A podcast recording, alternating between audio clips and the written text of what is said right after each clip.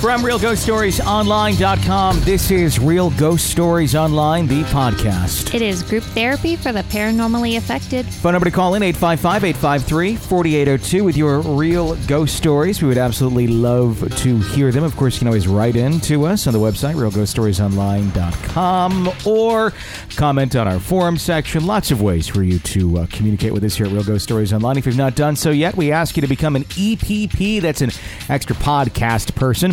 Uh, and those folks get an extra podcast every single week because they are helping support our show. There are hard costs involved with giving the show to you free every single day of the week. And as a thank you, we give our EPPs an extra episode every week. It's only five bucks a month, or you can do 10, or you can do 15. I just say whatever you feel the show is worth to you. If you listen frequently, it's a great way to help uh, put a little wind in our sails and keep the show afloat. So you become an EPP. Do it at the website at Real Ghost Stories Online. On today's episode, your calls, your emails, your real ghost stories. And uh, to kick off the show, we're going to talk with author MJ Peter here in just a few seconds. He is uh, author of the uh, book GhostiLeaks 13 Terrifying Tales Leaked from the Other Side. And actually, uh, we have talked about one of his uh, stories on the past here uh, on the show.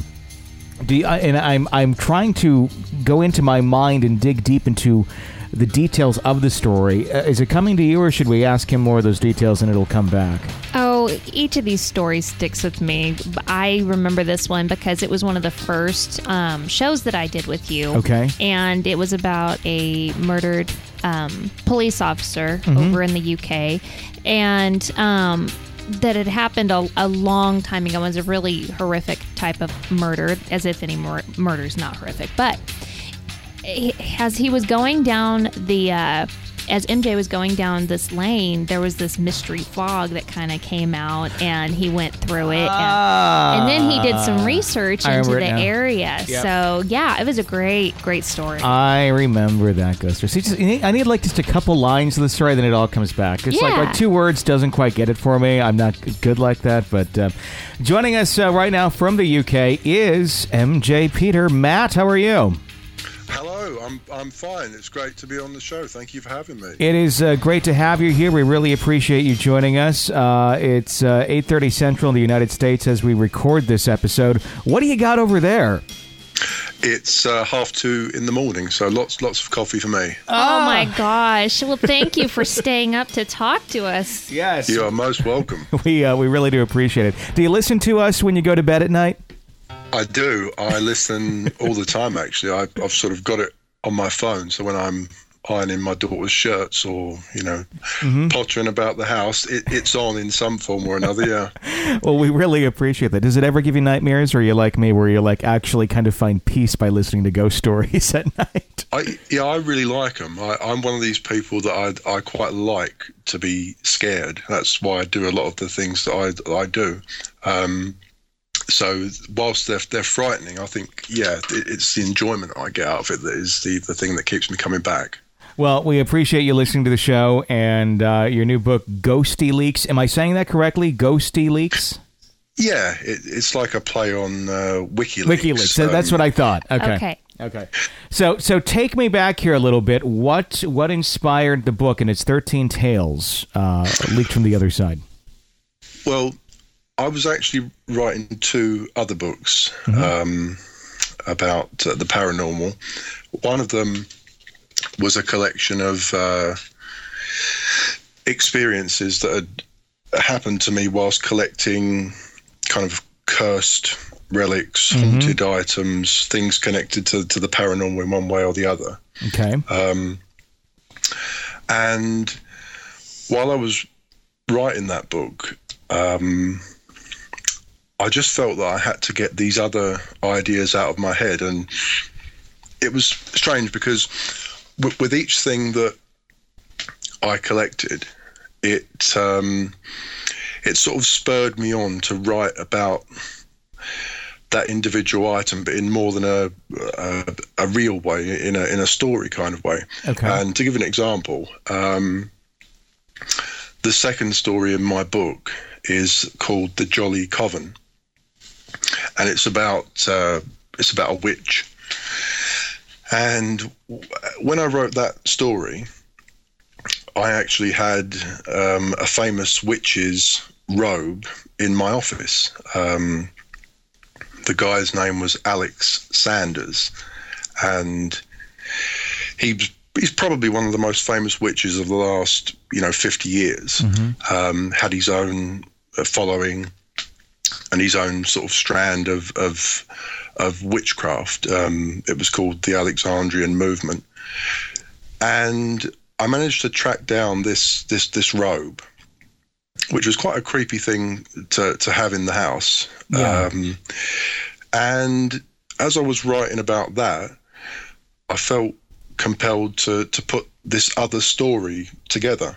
Okay. And you, you know how you sometimes say that does doing the show make make things happen around you know does does having an involvement in the paranormal bring things on? Mm-hmm. well you know i started to wonder if it, was it all in my head? Was it just inspiration or was there something more to it? And i was able to put these incredible stories together.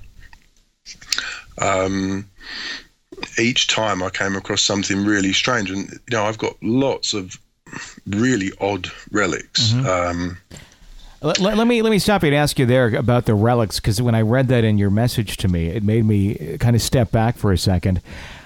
Weren't you at least a were you a little bit concerned about collecting some of these relic items that may have something connected with them? And did anything pan out? of that assumption of yeah. collecting some of these items. No, I, I was. Okay. I, re- I, really was because I mean, I, as I said when I called in with that last story about the uh, the, the, creepy fog, mm-hmm. um, I don't believe in ghosts. Mm-hmm. Um, I'll I'll sort of develop on that a little bit later because after hearing you and Jenny talk about it and how you felt about my experience, I perhaps don't feel quite the same way now, but my default setting has always been um, I'm fascinated by it. I wish it was true. I, I, want it to be true, but I just don't know if I can accept it. Or, or for all those years, I didn't know if I was ready to. Mm-hmm. Um, but even when you, you think that in your head, and you know you think these things can't hurt you, and ghosts are not real, and demons are not real and you can't really open a doorway to the other side and let things in. When you've actually got these things in your office, it it does make you think and you start to question it. I mean, one of the other things that I had in here now. Um, have you heard of Peg Entwistle? No. Peg Entwistle, um, she's the, the ghost that haunts the Hollywood Hills. Okay. Um, and she's the, the lady who threw herself off of the, the H of the Hollywood sign. Okay.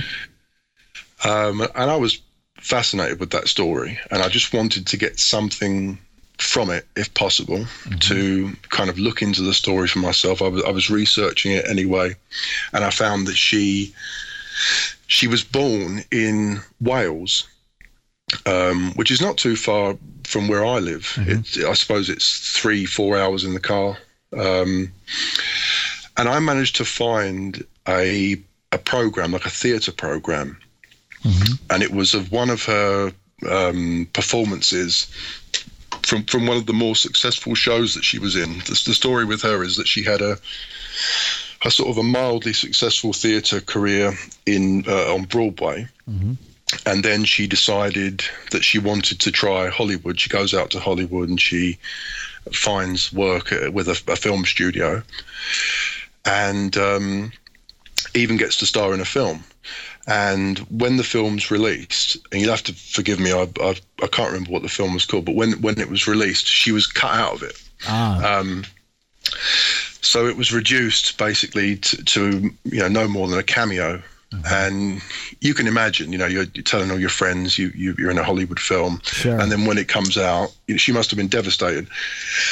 Um, so she was destroyed by it and um, never really recovered. And she took herself up to the top of the the the H. Someone had left a ladder out apparently, mm-hmm. climbed up and, and jumped. And um, paranormal witness, the brilliant um, creepy program, they covered it in one of their episodes, and that, that's what kind of made me remember it. Okay. Um, and I got this uh, this creepy relic from you know it's not impossible that she might have held this at some point. You know it would have been sold sold in the building that she was in you know. Um, so these are the kind of things that I've had around me that have made me um, really dwell on the darker side of, of, of the paranormal and, and this kind of thing Did possessing any of these relics? I mean, a a, a program from a, a, a theater and a, a play that a woman was in who who this happened. One thing, and that's that's very interesting to have for as far as a piece of history. But then having the cloak of what you know from a uh, you know well known witch. That seems to be a little bit more on a totally different level as far as what could be going on uh, with that object. Did having any of these items in your possession ever manifest any sort of paranormal activity in your world? Well, I mean, it depends on your interpretation. I, I'm a fairly, I'm fairly hard to impress when it comes to, you know, as, as I said before, you know, I've seen this creepy thing in the middle of the road and, and Sure. had Peter James telling me, you know, what he thought it might be. And all, all these years later, it took for you and Jenny to sort of say, well, you know, that's as close as you're going to get. You, Yeah. Ghosts don't come along with a with a ID and say hi. You know, Yeah, I, you, you Yeah. got it pretty good in front of you, and you're still kind of like, yeah, not quite sure. yeah, and that you know it kind of took that wake up call, I suppose, to, Okay. to look at it afresh because it, it was a strange thing actually when I listened to the show. I listen as as a listener. I'm mm-hmm. I'm not involved. You know, I'm not I'm not part of your show. Sure. But listening to my story on your show, it was really odd because even though it was my story, I could kind of think of it as I do all the other stories that I'd heard. And for the first time, I saw it a little bit a little bit differently, and you know, came to the conclusion that perhaps I'd been a little bit harsh on. You know, may, maybe I'm too skeptical, is, is what I'm trying to say. Maybe there was more to that than than I've sort of uh, allowed my mind to accept. You know, I, I suppose in a way it's frightening, isn't it? If you accept that that was something paranormal, um, for me, you, you sort of lose control a little bit because if that was something paranormal, then presumably it could happen at any time. You know, it could happen in your home, it could happen when you walk into to the shops, it could happen in your car. Sure. Um, so it made me think about it again. But going back to your question, did anything happen? Um, I suppose the, the scariest thing to happen when when it arrived at my house. Um, the the post lady was quite used to delivering different packages to me. Um, It's another relic. yeah, and she was quite quite chirpy. You know, oh, you've got another one. And she came to the door. I, I knew what it was because that was the thing that I was expecting. Uh huh. Um, and I was a bit surprised at how heavy it was, and it had been sent to me in like a, um, I think it was a cutlery box um, from Tesco's or something. You know, that's a, a British supermarket. Um, bit sort of shabbily wrapped up, so I unwrapped it all and got it out, and it was in a plastic bag inside this box. Um, and the first thing that hit me was the smell. Um, it was like a an essential oil, maybe patchouli, something like that. So this wafted straight out, and I thought that was odd, but you know, maybe the guy used a lot of patchouli. Maybe he smoked a um, lot of pot. yeah, Had to cover up the smell a lot. could, could have been that, yeah. but so that that sort of hit me right off, and I did consider about touching it. I thought, you know, is it wise to actually put my hands on it? What if mm. what if curses are real? This was a witch, and this was actually somebody, mm-hmm. Alex Sanders. If you read up on him, he was somebody that did curse his enemies. Um, Alex Sanders had you know, really bitchy cat fights with all and sundry. And if, if people really peed him off, mm-hmm. um, he would put curses on them. You know, he would wish a curse upon you where your face would be covered in warts, or he'd wish a curse upon you where you, would get a terrible illness. Or mm-hmm. so a very vindictive witch for, for some of his existence. It, towards the end, uh, as, as I understand it, he, he sort of regretted that outlook and started to use his powers for, if you believe in that sort of thing, use his powers for, for good and, and to help people and to teach people. Mm-hmm. But for a large part of, of, of his life, he used it for selfish purposes and believed, apparently, that, that he could affect someone's well-being and their prosperity in life and love and and this kind of thing. So yeah it, it all kind of was in my head. Um, i was thinking about it you know as i was handling this thing. Um, and it was unnerving. It was a bit a bit creepy. Um, if i describe it to you it's like a a very long um, cloak with a hood, and at the bottom of it, like along the hem, it's got a, a paisley pattern, like a ribbon of, of paisley across the bottom, quite tatty, old, you know, a few holes in it. Sure. Um, I mean, it is it is old. He died in 1988. Okay. And it was then passed on to his partner, a man called Derek, and it gets even more creepy still because Derek um, he was he died under mysterious circumstances, and they believe that it was to do with an occult ritual down in uh, Hastings. And as I started to read up on that, this guy was found on the beach, um, drowned, mm-hmm. and uh, they actually arrested uh, some people for murder. Um, ultimately, the coroner recorded an open verdict, but it was in the, the newspapers and on the television about how it was a ritual killing and you know connected to black magic and mm-hmm. you know they had a real field day with that one but so yeah this it's a very dark dark item um, but that's why I forced myself to, to kind of go after it because I I want to know. You how know, did you get? How did you get this item? Was it something that just popped up on eBay one day, or? it, it, basically came from a retiring witch. There was okay. I found this this witch who had a huge collection of um, of of very strange items, you okay. know. And he had a few bits and pieces that he'd collected from Alex Sanders. Sure. And um, some of it was his teaching material. And I just I happened to get this this piece. There was another piece that I, I thought about buying. Mm-hmm.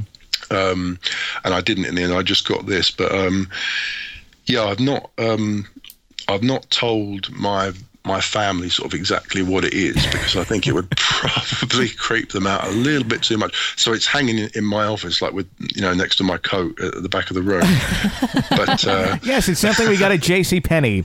It was yeah. uh, it was on clearance. Uh, in, but the, it, in the Cape it, section. Yeah, but but it didn't end there. That uh, a couple of things did occur after I sort of put it into the office. The, okay. The first thing, and I, you, you can put this down to, um, you know, the sense of presence. If you if you know there's something creepy behind you, then you you instantly you're thinking about it all the time. And I would sit here at night time, and I often work and write quite late, and you know, just occasionally I would think, oh, you know, and I'd hear something, and it would be like a rustling. It would be, and we've got a little cat, and she creeps in sometimes, so that's not unusual at all. But when it was happening, she wasn't in the room.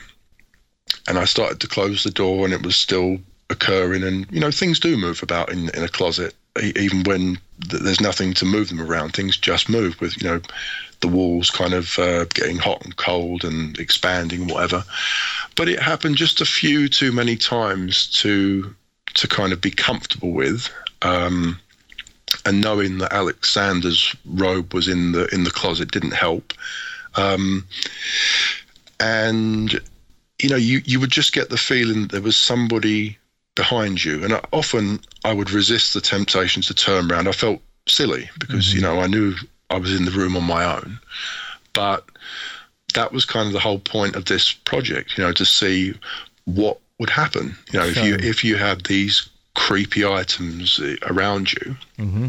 you know, this is exactly the sort of thing you're looking for. So I just recorded it and tried to go about my daily business um, until two even more creepy things happened. And one of them really did spook me. And um, I'll see what you make of it. My, my daughter um, has got like a, a little statue of a ballerina. And it's like a, not porcelain, but you know that the kind of resin that looks like um, looks like glass, but it's not. Sure. And and the hands raised over the head, you know, pretty thing. Anyway, yep. I go up to the to the room one day to, you know, make a bed and up whatever, and I noticed that the the hand on the ballerina was missing. So the hand that she holds above her head, I've, I've got a photograph. I can show you what I mean because it's hard to describe it. But so the hand she's she's raised above her head, that hand's missing. Mm-hmm. So the little cat that we've got is often knocking things off shelves and you know and things do get broken you know she's broken several things of mine so i thought maybe that's what had happened so i'm looking around for the the hand and uh, can't find it can't find it so i forgot about it for a while i didn't talk to my daughter about it didn't get really get a chance to to to mention it and um, you know, perhaps it was best that, that I didn't anyway. And then one night I'm sitting down in the office, you know, where I'm sitting right now, and typing away. And um, I just got that sense again that there was somebody behind me. So I, I sit and I kind of let it ride and stop what I'm writing and start writing about the feelings that I'm having and what, what it might be and all this sort of stuff. And I kind of leant back in my chair just to get a bit more comfortable and to really take in, you know, what am I feeling? You know, is it the pipes? Is it a sound from outside? I, had been watching a documentary about infrasound, and somebody was explaining that if if the the sort of um, the infrasound in your home is, is, a certain level, then it can induce you know paranoia and this kind of thing. So I was thinking about everything, and I just saw out of the corner of my eye something white, and it drew my eyes down to the floor. So I'm looking on the floor, and I kid you not, I get goosebumps just saying it, and maybe the cat put it there. You know, maybe maybe somehow it got stuck in the bottom of my shoe and it got there, but down by my foot was the hand, the um, the ballerina's hand. And uh, I picked it up, I put it on the counter, and uh, it was a little bit, um, a little bit grimy, like black, blackened, not burned black, but but smudged, like there was something sticky on it. Mm-hmm. And uh, maybe foolishly, I rubbed that off, and I, I set it back on the desk and took a photograph of it.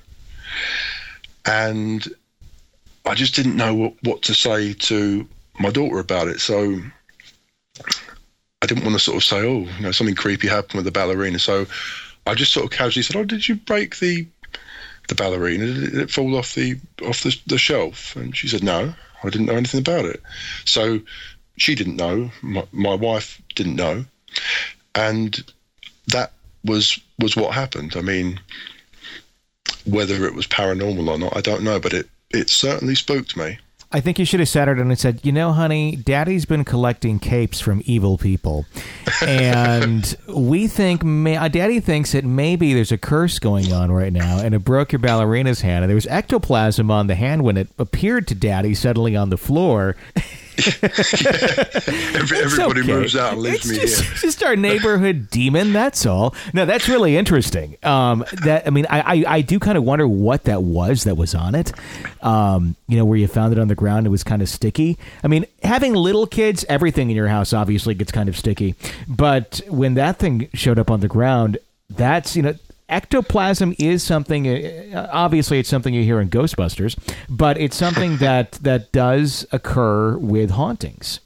Um, and objects that, that tend to appear or or reappear actually, and in your case, uh, they they tend to have some sort of residue on it, and that's that is essentially what that is. I, have got to say, I, I, do feel really silly for having wiped it off. I mean, you know, if somebody was still going to examine it, though, I think that yeah. there would probably still be a trace. You know, if if, sure. if there was there was some ectoplasmic expert yeah. that, that would like to have a look at it, I, w- I would happily share it with them. Well, Egon um, died this year, so he did. He did. yeah. That's sad. Um, let's talk more about the, the book GhostiLeaks before we uh, before we have to get going here because I, I, know you have 13 tales in there. Can you give us because uh, we talked about about the one on the show, or you actually gave us a story about the one on the show before about the uh, the officer. Um, can you give us uh, a little taste of another tale that that you would say you know really kind of made you made you step it back, maybe got you a little bit closer to believing?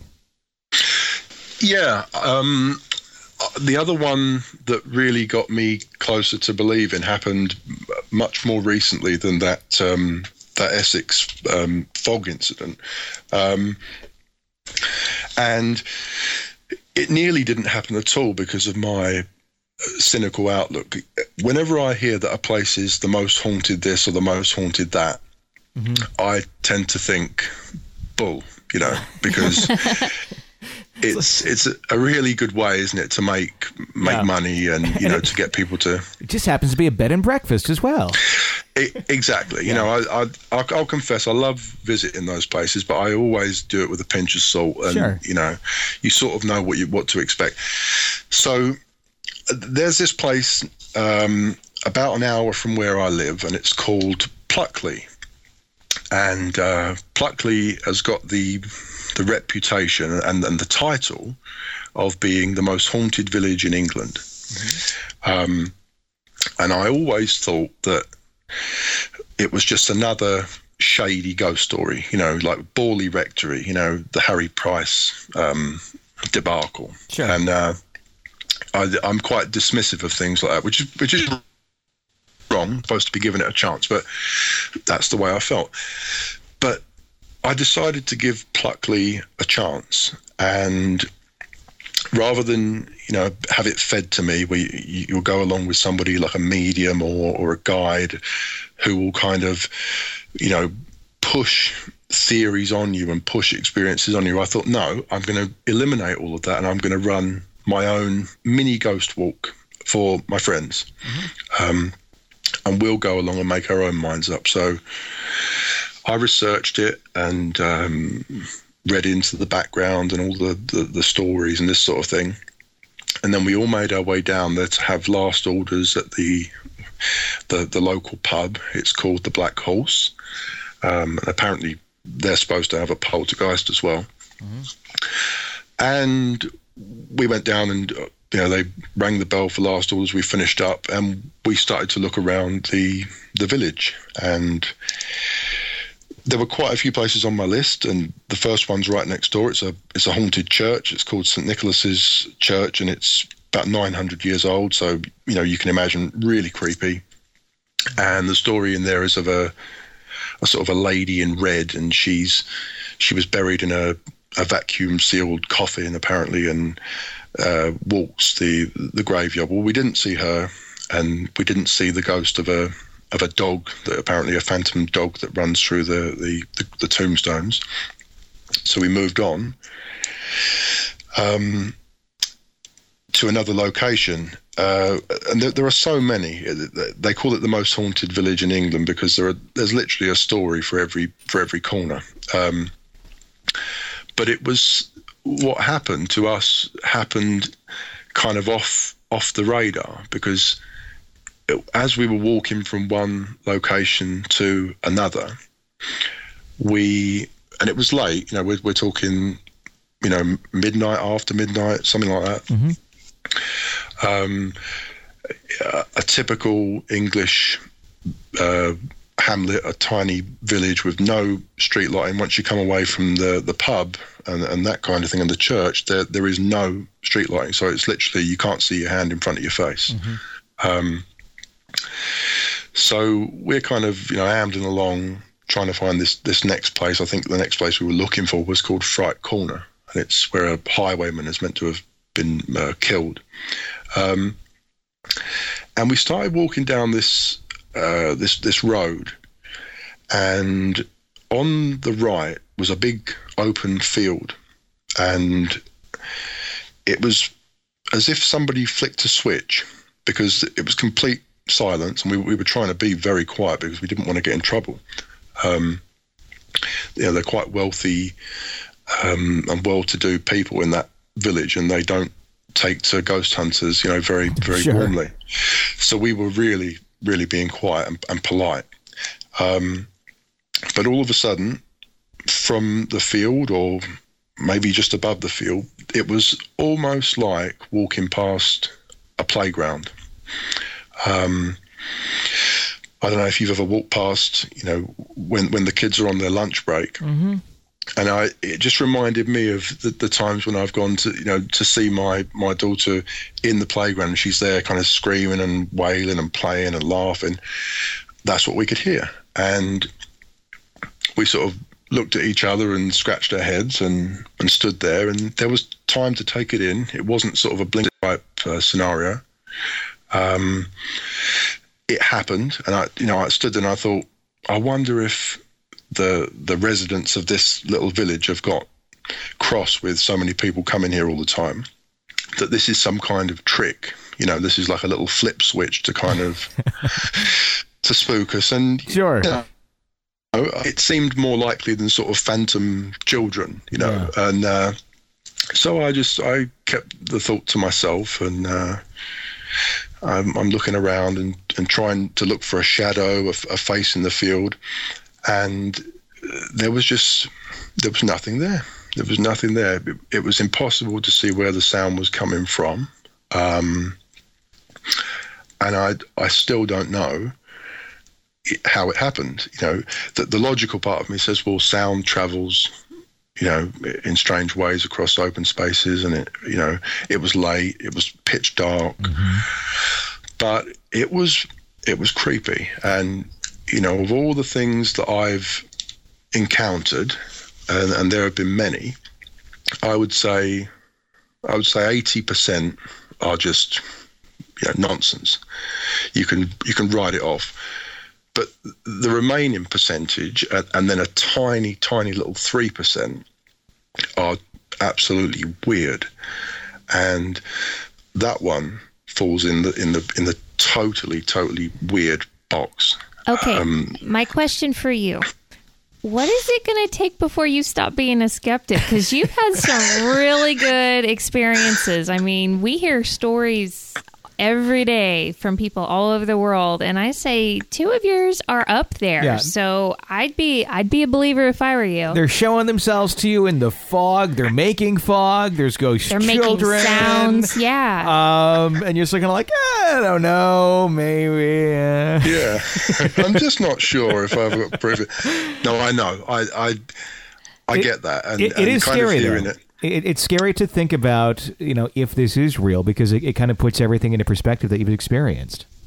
Yeah, I mean, and what does it mean for for life? You know, what does it mean for what we don't understand about the universe? And it, it you know, it, if it's real, and if what I heard was, I don't know, the voices of a of a bombed school that that was destroyed during World War Two, and I don't know that that, that place ever existed. Certainly, I, mm-hmm. I never read up about anything like that. But if it if it is that, you know, that's absolutely terrifying Yeah. you know that that it would be possible that anyone could be in pain for that long Sure. you know it, it it just it boggles the mind and i think that's why i find it so hard to to accept that it that it could be true because it, it, it's so much more likely that there's a prankster on that road who is totally fed up with you know the endless you know coach loads of people coming trying to find the ghosts Yeah. and, but so yeah you know that that was a creepy night and probably that was one of the, the scariest things to happen um, and as i say it's in my top my top 3% which is why it, it made the book but I, sh- I should just say initially GhostiLeaks was supposed to be just my my creepy stories that, that were kind of dreamt up out of my head and all these crazy things that that pop into my head while I'm investigating the real stuff. Mm-hmm. But it was coming on to the, the show, um, you know, and in a way, thank you to you, that made me realise that I had to put some of the the true stuff in there as well. Mm-hmm. Um, so GhostiLeaks is a mixture. It's a mixture of the the creepy stories that Mm-hmm. that I dreamt up, and there's one of them I've put onto my my Twitter page that you can listen to. But but it's also the real stuff that kind of inspires it. What is your Twitter? Uh, what's your Twitter name?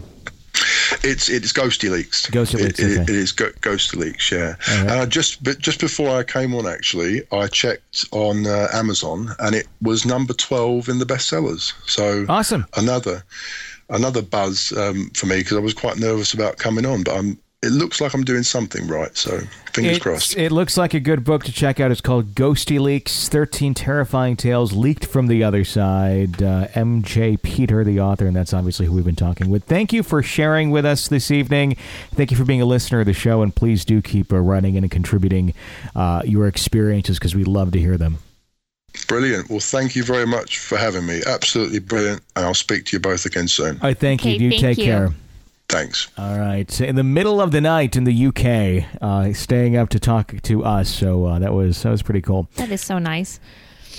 Wow. Uh, yeah, he's uh, he's a tough cookie to crack as far as believing in some of this stuff. You know, his story about the ballerina's hand, I just don't have a good feeling about that. I think it's almost a metaphorical kind of thing, like something. a sign. Yeah, Yeah. like something saying it's it's like a play on on the fragility of the daughter Mm-hmm. and look I can get into her room and I can break these little things like nothing. Yeah.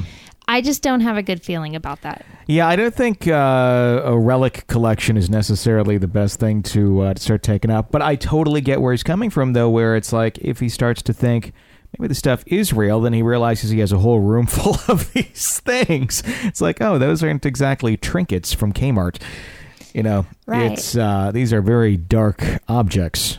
But uh, I, I think, I, I, I hope everything works out just fine for him and nothing dark ever occurs with him. But I, I could see some sort of event happening in his life. Hopefully, nothing bad or, or, or hurtful or anything like that, but some sort of scare with one of these objects It makes him go, okay, this stuff is real.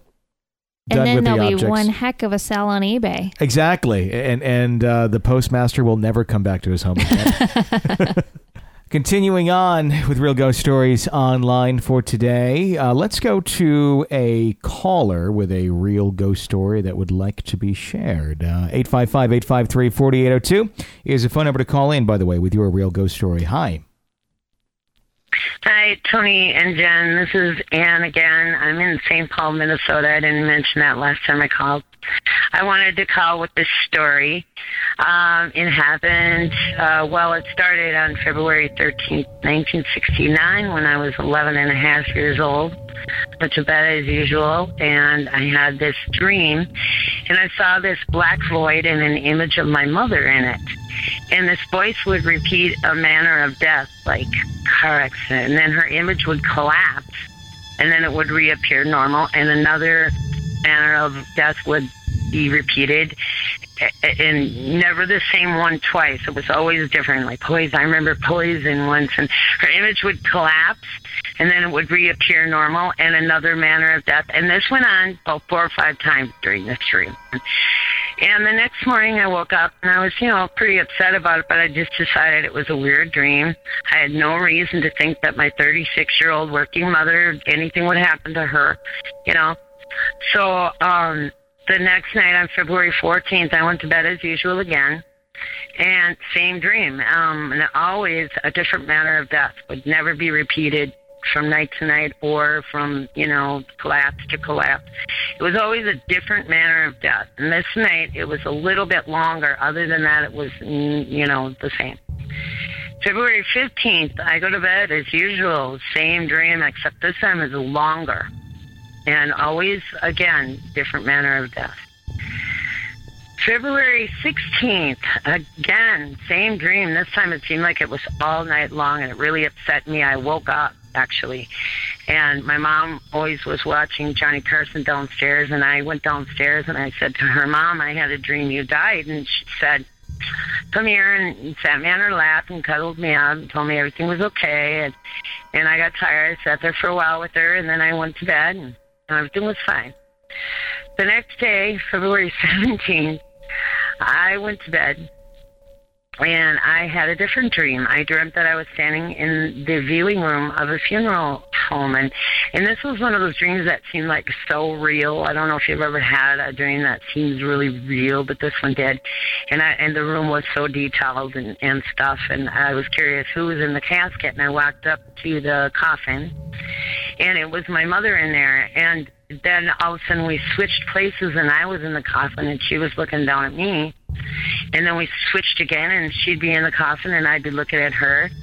And then the dream ended. And then eh, the next night, February 18th, I went to bed as usual and had the same dream, except this time I started outside the, right outside the door of the funeral home and I walk in there's a big open area and a viewing room to my left, viewing room to the right, and I went into the one on the left, and it was the same one I was in the night before.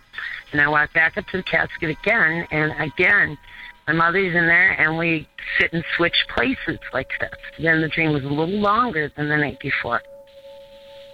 February 19th, uh, 18th, same dream, longer. I don't know if I mentioned that. I don't know what date, I'm on, I'm getting confused. But the 19th, uh, this will be the third night of the funeral home dream. Same thing, except a little longer. This time I'm walking down the sidewalk into the door and go into the funeral home viewing room and see my mom, and we sit and switch places in the casket. And this like lasted all night. February 20th, the morning of, my mom always dropped me off at school. and so, and she would drop me off in the parking lot, and I would walk down a little bit of ways to the parking lot and down a flight of stairs to the door of the school, and she would wait till I was usually out of sight. This time she said goodbye to me. She waved goodbye and kept saying bye from the car until I was out of sight. Well, she never did. She usually only said goodbye one time. And then she went off to the hairdresser to get her hair done for a party that she was going to that night. And she passed away under the hair dryers. I know. She had a cardiac arrest. Her heart stopped. She took two deep breaths and died. Dead cold right there and then. And so that was a really um, crazy thing that happened. And a little, I don't know if you want to hear this or not, but it's kind of interesting. 25 years later, I went in there to get a haircut. I just guess I just needed to connect with her. There's that. I don't know what it was, but I just need to go in there. And the lady's cut my hair, and she goes, God, you look familiar. And I go, well, I haven't been in here in, you know, 25 years. My mom, and I told him, you know, my mom had been friends with the guy who owned this salon and, and saw him before he even owned his salon and stuff. And I talked to her about it. And I go, in fact, I go, she died right over there under your hair dryers. And the woman dropped her comb and scissors and said, I was here that day. That's my story, Tony and Jen. Thank you. Bye bye. Death at the beauty shop. That is that is amazing that you can tell that story to us now. I mean, I think I would have a hard time telling that story no matter how many years later it was to have premonitions in a dream of my mother's death and then it actually yeah. happening. I think I'd be afraid to go to sleep for the rest of my life. You know, this is going to sound really horrible, but and I and I'm not happy her mother died by any means. That's never anything you wish on anyone. But for the sake of the story, as it was progressing, where and I had this dream, and I had this dream, and I had this dream, and then I had this dream. I was thinking, if this thing ends with like, and nothing happened, that's my story. I would have been really let down. So it had a good ending as far as a ghost story goes. Oh my god, that is horrible to say. But you know what I'm saying? I'm not. Well, you knew the story was going somewhere. No, you didn't. Yes, you did. Not She's always. not going to lead up to and nothing happened. That she That's not, happened on some stories we've gotten before, where you're like, "That's it, really." I was just taken back by how the mother passed away there in the beauty salon. I am too, I was yeah. fully thinking it was going to be a car accident or Sure. something. I mean, not Yeah. that any way is easier than another, but Sure. that was a twist I didn't see coming. I wonder, and this, uh, I'm not trying to be morbid here, but I'm wondering, um, and maybe she could elaborate on this a little bit. When she actually did go to her mother's funeral, w- was it very reminiscent of the dreams? Like, did it, was the setting the same as what she envisioned it in those dreams? How accurate was the actual funeral to what the dreams were? Yeah. You know what I'm saying? yeah. Like, were the same flowers there that she had in her dreams as a casket the same? Was the setting the same? Because there's a lot of ways a funeral could look. Um, I wonder about that a little bit. But clearly, it very much was some sort of a premonition. Yeah. And, and honestly, I'm normally not super hot on dream stories um, if they don't actually have some sort of end to them in physicality Uh huh. because to me it's like it's a dream um, unless there actually is a true connection that we can pinpoint this was a true connection that we could pinpoint Well, yeah. I like dream stories. i do when they go somewhere and and they actually do connect and this really connected You're just weird on your dream. You like you like nightmares and you like dreams. Sure. But I like a good communication Yeah. with the the other side dream story. when it can be val- valid like if you're talking to a dead loved one and they told you something that only they would know and suddenly you're reiterating this to a family member going did did aunt maggie ever talk about this or that? Oh my god yeah how did you know about it? I tried to she to me in a dream. Okay there we go validity full circle that's that's a good dream story. When it's like oh they told me about this but no one can validate that this was even true. I mean that's where it's kind of like ah how do you know you know Yeah, I don't know. I think it depends on the person that has the dream because they're going to be able to tell if it's more real than their normal dreams are. Do you know what I'm saying? You know, it's hard for me. Honestly, I don't. Be, I mean, I guess, you know, from a, uh psychological st- uh, standpoint, I I can understand where you're coming from. But to me, all of my dreams are the same as far as real level. I, I don't have ones that seem more real than others. They all seem pretty damn real to me. Un- Yeah. until I can actually, until something odd happens in them, that's when I know I'm dreaming. I mean, until there's some weird technicality like a car goes flying or something. It's just something that's not a natural occurrence in real life. Okay. Um, or I'm typing on a phone and I can't get the numbers. Something will occur where I go, this is, I might be dreaming. Then, okay. But until that point, it seems very, very vivid to me. So I don't have like different levels. Uh, do you have different levels? Yeah, Really? because there's times where things are just bizarre, and I realize, oh, this is just one of those bizarre dreams. Like I don't used, get those. I wish I used to did. have this weird dream when I was in high school that I had facial hair. That I would get facial hair no matter how much I shaved it off, it would come right back, Uh-huh. and I I knew I was dreaming, but it was very frustrating at the same time. I have dreams where I have hair back. Oh God, that would scare me. And it's like oh my god this is awesome. I have hair and i'm like trying to figure out the ways i can style it and like having hair. It's just this amazing concept. And, I'm, eh, and then all of a sudden i wake up i'm like damn still no hair i Yeah. have to do those chest hair plugs into the, Uh, my no, scalp I still like you without hair. I think.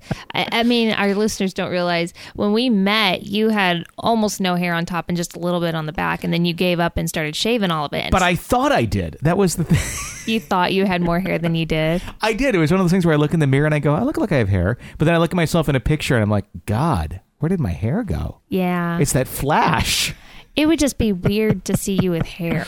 Yeah i had it for so long though Anyway, yeah. 855-853-4802 hi Hey Tony and Tony, this is Beastly Gamers from YouTube.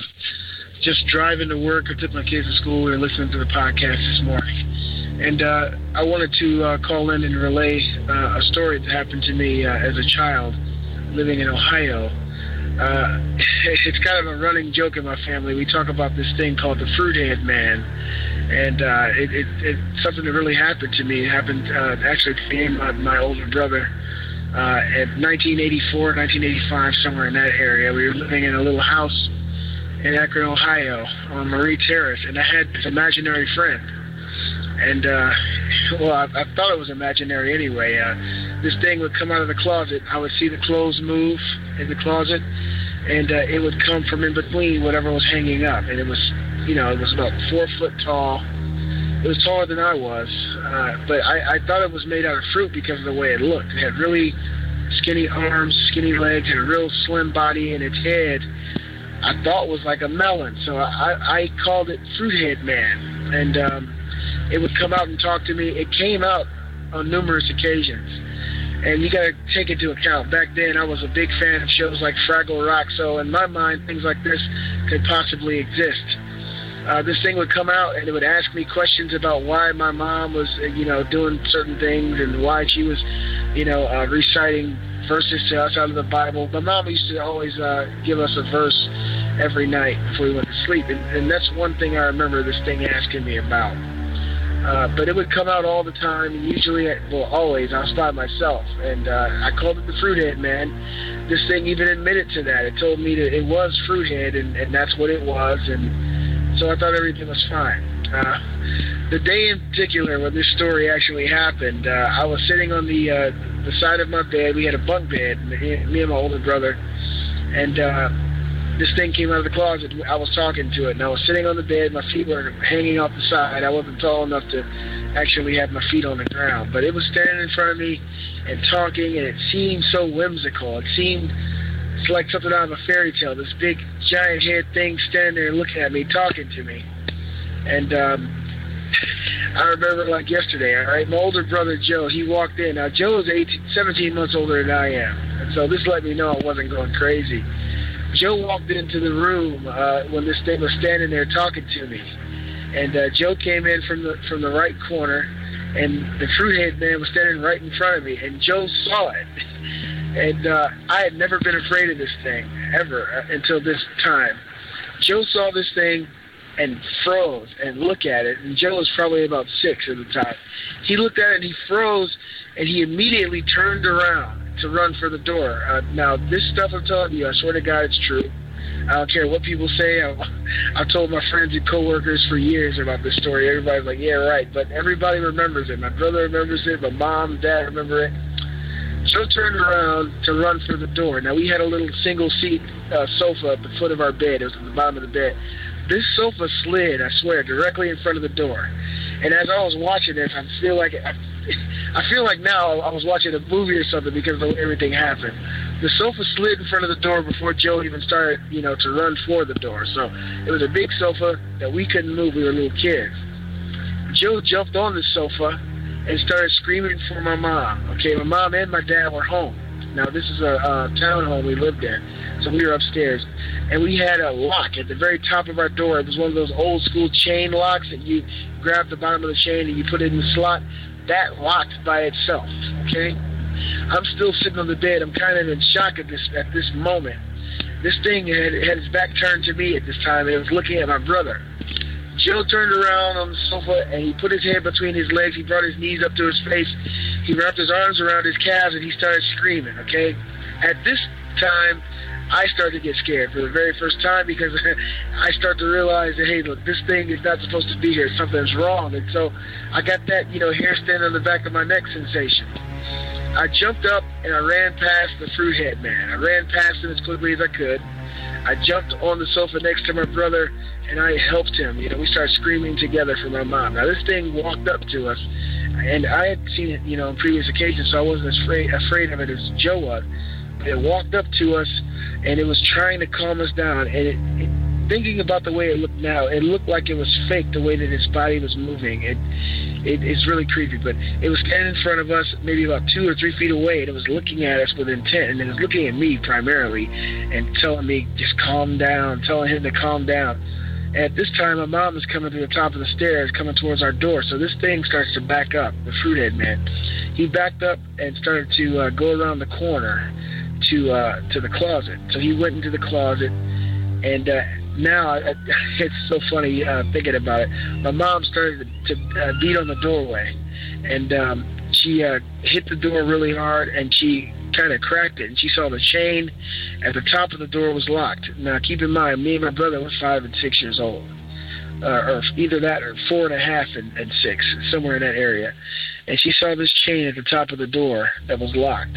And then she saw that the, the side of this little single seat sofa was in front of the door, so she started to panic. She started to scream for my dad and was telling my dad that somebody had broke into our window upstairs and somebody was in our room.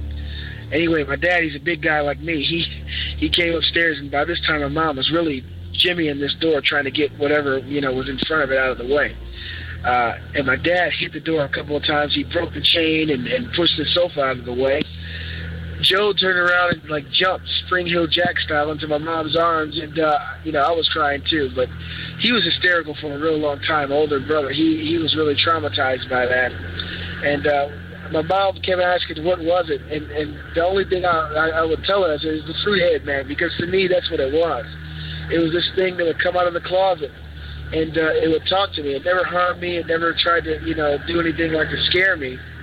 But when my brother saw it, that was the last time that I saw it. When my older brother saw it, it's funny. It's kind of a running joke in my family. We talk about the fruithead man from time to time. My brother, he's 36, and he still remembers it now. You know, we talk about. It. He's a really straight-laced guy, so I know I'm not insane. He's, and he says, "Yeah, Brett, you know, for that time in our life, I know that there was something crazy out there, something otherworldly, uh, you know, exists."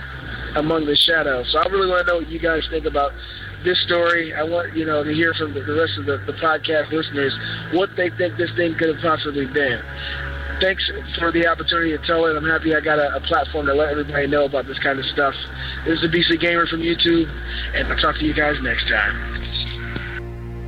I think your poor mother had her hands full with you two boys because I, the last story you told us is about a shadow man that you and your brother had to deal with, and it slammed the door and it caught your head in the door. Do you remember that? Yeah, I do. Oh man, you guys had it rough when you were little, but um, I'm just thinking your house had something demonic in it, and it was showing itself in a couple of different forms.